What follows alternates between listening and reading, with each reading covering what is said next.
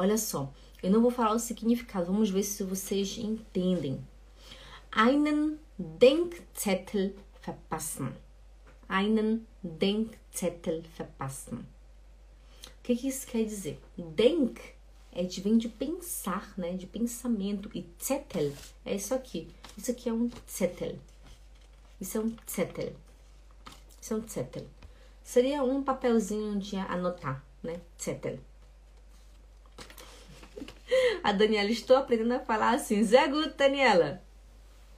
Ok? Also, o que, que seria isso? Seria eine Lektion erteilen. Seria dar uma lição a alguém. Olha só.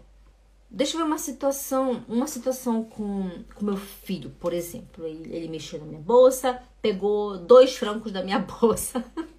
Eu falo, Henrique, cadê meus dois francos que estavam aqui? Ele, ah, mãe, eu peguei para comprar bala. Aí eu, ah, você pegou meu dinheiro sem minha permissão para comprar bala? Sim, mãe, sim. Uhum. Aí eu penso, ok, ich werde dir einen Denkzettel verpassen.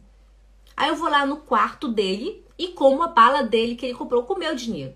Eu como aí, mãe, cadê minha bala? Eu comi. Hum, por quê? Ah, você pegou o dinheiro sem pedir permissão, eu comi sua bala também sem pedir permissão. é algo aqui, é tipo, é como se, eu não uso muito essa expressão, mas é como se fosse mais ou menos assim. Quem rir por último, ri melhor. Mais ou menos isso. Quem rir por último, ri melhor. É mais ou menos esse negócio. Ich werde dir einen Denkzettel verpassen. Uma vingança, que não, é mais ou menos uma vingança, né? Quem rir por último, ri melhor.